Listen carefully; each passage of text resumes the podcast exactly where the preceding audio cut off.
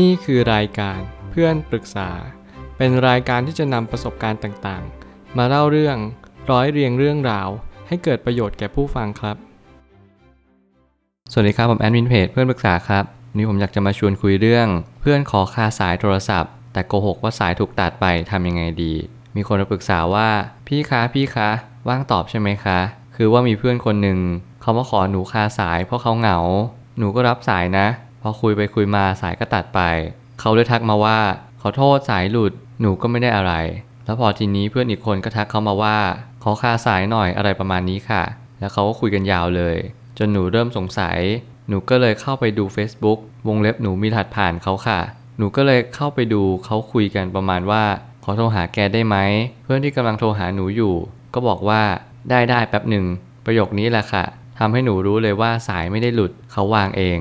คือหนูเสียใจมากกับพี่ทำไมก็ทำกับหนูอย่างนี้ หนูควรทำยังไงดีคะ คือจริงๆ เรื่องนี้อาจจะดูไม่มีปัญหาอะไรมาก แต่ผมก็เข้าใจว่าเมื่อไหร่ก็ตามที่เรายึดอยากแล้วเราก็มีความรู้สึกว่าทำไมถึงต้องโกหกกันด้วยกับเรื่องแบบนี้ บางครั้งเนี่ยเขาโกหกเพราะไม่ได้มีเจตนาที่อยากจะหลอกเรา แต่เขาเป็นคนขี้เหงา เราต้องกลับไปจุดเริ่มต้นที่เราคุยกับเขาว่าเขาเหงาไงแสดงว่าเราเป็นคนแค่มาแทนที่ความเหงาของเขาเท่านั้นเอง ลึกๆแล้วเขาอาจจะเป็นคนขี้เหงา แล้วก็คุยกับทุกคนได้ หรือว่าเขาอาจจะเป็นคนที่เขามีเพื่อนสนิทอยู่แล้ว หรือว่าเพื่อนที่เขาอยากคุยอยู่แล้ว แต่เขาคุยกับเรา เพราะว่าเขาเหงา เขาก็เลยวางสายจากเราไปหาอีกคนหนึ่งเท่านั้นเอง ผมเลยตั้งคำถามขึ้นมาว่า เหตุเกิดเพราะความเหงา พอมีใครมาแทนที่ความเหงาได้แล้ว เราก็หมดหน้าที่จะต้องทำณตรงนั้น เหมือนกับว่าเราเป็นแค่คนที่คอยขั้นเวลา จะมองแบบนั้นก็ไม่ผิดอะไร เพราะเขาทำแบบนั้น แต่จริงๆแล้วสำหรับผมผมเชื่อว่าการที่เราทำอะไรสักอย่างหนึ่งอะมันมีเหตุผลอะไรบางอย่าง อย่างเช่นเรารู้ว่าเพื่อนเหงาแล้วเราก็โอเค อยู่คุยด้วยอยู่ที่จะเป็นเพื่อนคุยไปเรื่อยๆเนี่ย มันก็เป็นสิ่งที่ดีเหมือนกัน ไม่ใช่ว่าเพื่อนเหงาแล้วเราก็ไม่สนใจ สิ่งเหล่านี้มันอาจจะทำให้เราดูเห็นแก่ตัวไปสักนิดนึงหรือว่าการที่เรา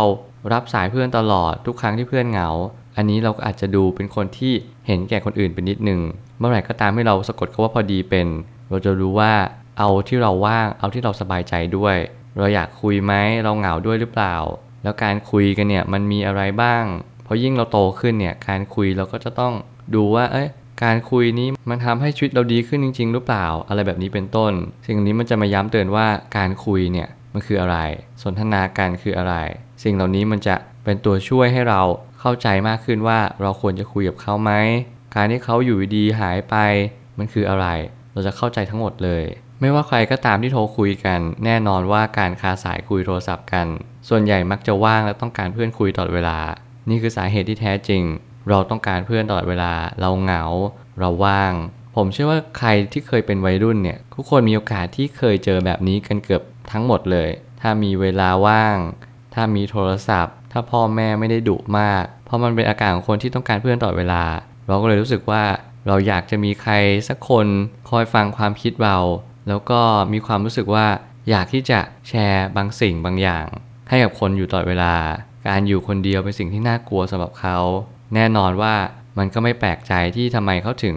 กล้าวางสายคุณ แล้วโกหกว่าเฮ้ยสายหลุดไปอะงั้นแค่นี้ก่อนละกันแป๊บหนึ่งอะไรแบบนี้เป็นต้น แต่ในความเป็นจริงเขาอาจจะกำลังคุยอีกคนหนึ่งเพราะว่าเขาไม่สามารถบอกตรงๆ เพราะกลัวคุณจะเสียใจ เพราะกลัวคุณจะน้อยใจว่าเขาอยากคุยกับอีกคนมากกว่านะ คุณเป็นคนแค่ขั้นเวลาหรือแก้งเหงาเท่านั้นเอง หลายๆครั้งความจริงมันเจ็บปวด แต่การไม่ยอมรับความจริงเจ็บปวดมากกว่า การที่เราเข้าใจน้อยใจมันเป็นเรื่องธรรมชาติ ทุกคนไม่มีอะไรเท่ากัน บางคนได้มากกว่าได้น้อยกว่า นี่มันคือสิ่งที่ธรรมดาสามัญมากๆ มันทำให้คุณเข้าใจว่าเราจะต้องปรับตัวให้เข้ากับชีวิตในสิ่งที่เราเจอให้ได้ บางคนมีเพื่อนไม่ค่อยดี บางคนมีเพื่อนดี สิ่งเหล่านี้เป็นสิ่งที่เราต้องรู้จากตัวเองให้มากขึ้นว่าทำไมเราถึงเจอสิ่งนี้ทำไมเราถึงไม่เจอสิ่งนั้นเราอาจจะเป็นคนไม่เฟรนลี่มาก หรือว่าเราอาจจะคุยไม่สนุกเท่าที่ควร สิ่งเหล่านี้ต้องสอบทานตัวเองด้วย ถ้าเกิดสมมติเรามั่นใจว่าโอเค ฉันก็พอมีสิ่งที่เพื่อนต้องการเหมือนกัน เช่น ความสบายใจ การคุยเล่นตลกโปกฮาสิ่งเหล่านี้ก็ ไม่ต้องกลัวว่าเราจะไม่มีใคร เพียงแต่ว่าต้องใช้เวลา คนนี้อาจจะยังไม่คลิกจริง ๆ ถ้าเราใช้ชีวิตตามอารมณ์ ส่วนใหญ่ชีวิตเราก็จะไหลไปกับอารมณ์ การมีสติรู้ตัวว่าอย่าปล่อยอารมณ์ให้ครอบงำจิตใจตลอดเวลา รู้ตัวเองเข้าไว้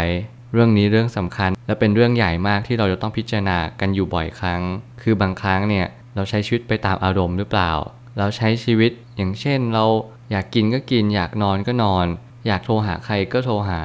เราไม่ได้เข้าใจว่าสิ่งเหล่านี้มันเป็นตัวช่วยให้ชีวิตเราดีขึ้นได้ยังไง เพราะเราใช้ชีวิตตามสิ่งที่เราต้องการตลอดเวลา หลายคนอาจจะตั้งข้อสงสัยว่าแล้วทำไมชีวิตฉันถึงจะต้องทำตามสิ่งที่มันอยู่ในกรอบตลอดเวลาทำไมถึงทำตามสิ่งที่อยากไม่ได้ จริง ๆ เมื่อไหร่ก็ตามที่เราโตขึ้น คุณจะรู้ว่า เราทำสิ่งที่เราต้องการตลอดเวลาไม่ได้ การที่เราทำตามสิ่งที่เราต้องการตลอดเวลา มันคืออาการของคนเป็นเด็ก ถ้าเราต้องการเป็นผู้ใหญ่ เราต้องถูกขัดใจ เราต้องอดทนต้องพยายาม ต้องปรับตัวให้ตลอดเวลา แน่นอนมันเหนื่อย แต่แน่นอนว่ามันก็ได้อะไรเยอะมากๆ ถ้าเกิดสมมุติว่าคุณเห็นมันพิจารณามัน มันมีประโยชน์มากๆเราอาจจะหลงอารมณ์ไปยึดว่าทำไมถึงต้องโกหกกันด้วยติดอยู่ตรงที่ว่าทำไมต้องโกหกแน่นอนว่าถ้าเพื่อนพูดความจริงเราอาจจะรับไม่ได้ เพราะความจริงมันเจ็บปวด อย่างที่ผมเกริ่นแต่แรกว่า ความจริงมันเจ็บปวด แต่การไม่ยอมรับความจริงเจ็บปวดมากกว่าคำนี้เป็นคำจริง เมื่อไหร่ก็ตามที่เรารู้ความจริงอยู่แก่ใจอยู่แล้วแหละ บางครั้งเราไม่จำเป็นต้องไปถาม เพราะความจริงมันปรากฏชัด แล้วก็เห็นอย่างเด่นชัดอยู่แล้ว เราเพียงแค่น้อมรับเข้าใจแล้วก็ดูว่าเรารับได้กับสิ่งที่มันเกิดขึ้นหรือเปล่า หรือเรารับไม่ได้เลยว่า โอ้โหเพื่อนทำกันขนาดนี้ รู้สึกว่าเป็นตัวสำรอง รู้สึกว่าเป็นลูเซอร์เป็นแค่คนมาขั้นเวลา ถ้าเรารู้สึกแบบนี้ไม่เป็นไร เราแค่ค่อยๆ ถอยออกมา เวลาเขาเหงาแล้วเราไม่เหงาเราก็กล้าที่ปฏิเสธมากขึ้น กล้าที่จะพูดตรงๆ บางครั้งเพื่อนขออะไร เราปฏิเสธไปก็ไม่ผิดอะไร เพราะเรามีธุระ หรือว่าเรามีสิ่งที่จะทำเหมือนๆกัน บางคนแก้เหงาด้วยการดู Netflix บางคนแก้เหงาด้วยการเล่นเกม